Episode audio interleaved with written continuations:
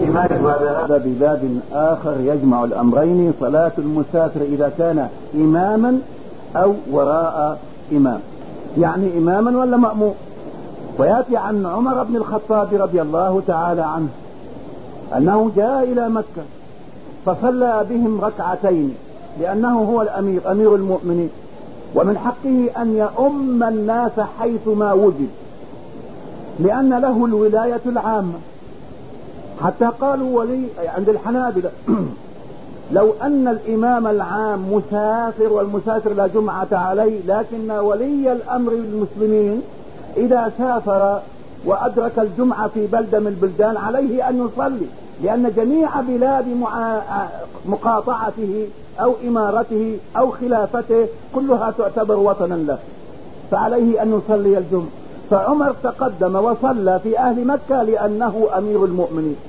كما صلى رسول الله صلى الله عليه وسلم من قبل وكان لمكة أمير. الرسول أمر أميرا على مكة بعد الفتح. ولما جاء في حجة الوداع صلى بهم رسول الله صلى الله عليه وسلم. لا أحد يتقدم على رسول الله. وكذلك في مكة لا أحد يتقدم على عمر.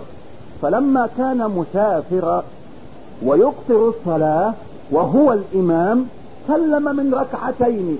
وقال لأهل مكة قوم أنتم مقيمون ونحن مسافرون. أتموا صلاتكم يا أهل مكة لأنكم مقيمون ونحن قصرنا الصلاة لأننا مسافرون. إذا للإمام إذا كان مسافرا أو للمسافر إذا صلى إماما أن يبقى على حكم السفر ما دامت المدة تعطيه حكم القصر. ما دامت المدة إيش؟ تعطيه حكم القصر. وعلى من وراءه. يقصرون معه؟ إنما جعل الإمام يتم به ولا يتمون. لنا ليش خالفوا هنا؟ هناك إذا كان مأموما التزم بالإمام وأتم.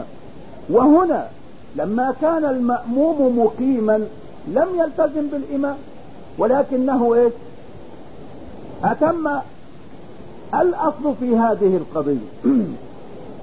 ما جاء عنه صلى الله عليه وسلم إنما جعل الإمام ليؤتم به وقالها في المدينة. ولما جاء مكة وصلى وهو مسافر قال يا أهل مكة أتموا فإنا قوم سفر فمن هنا قالوا الأصل في المأموم أن يأتم بإمامه. ما لم يأت نص على خلاف ذلك. فجاء النص في خصوص صورة الم... الإمام مسافر. والقضية إحنا عندنا إمام وإيش ومأموم وسفر وإقامة. الأقسام كم؟ أربعة. الإمام مسافر والمأموم مسافر. حكم واحد ولا لا؟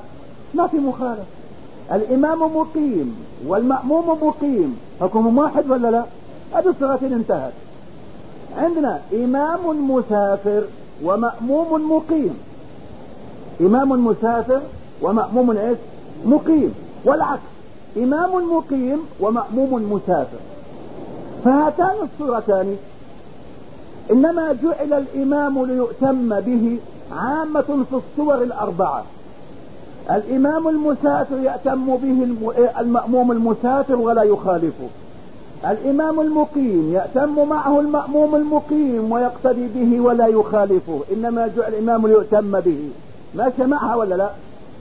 الإمام المقيم والمأموم المسافر ينطبق عليه إنما جعل الإمام ليؤتم به فعلى المأموم المقيم أن يتم وراء المأموم المسافر أن يتم وراء المقيم وراء المقيم. ينجر عليه إنما الإمام ليؤتم به. بقيت صورة واحدة.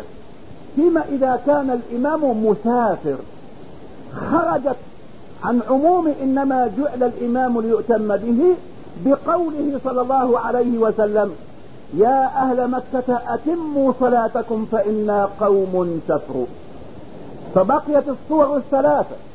إمام ومأموم مسافر إمام ومأموم مقيم إمام مقيم ومأموم مسافر.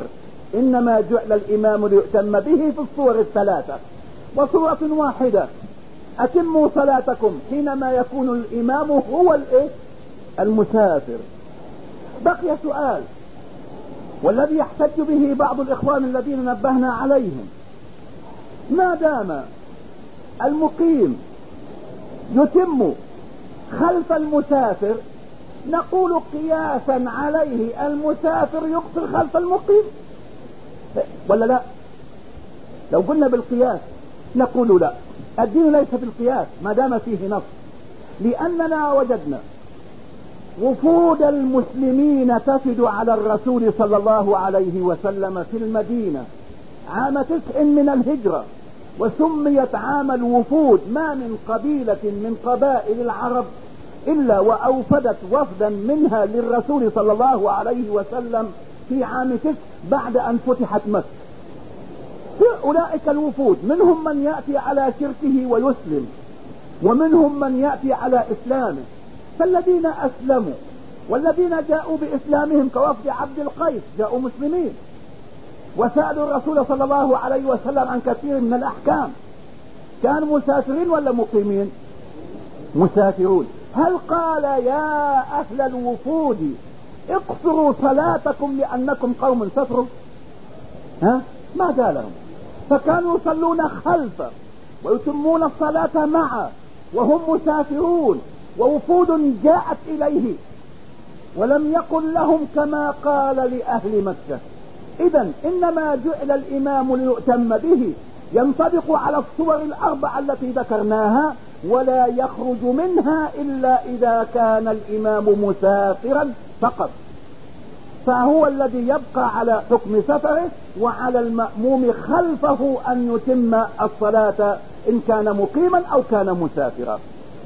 ولعل هذا القدر يكفي في هذه المسألة وبالله تعالى التوفيق.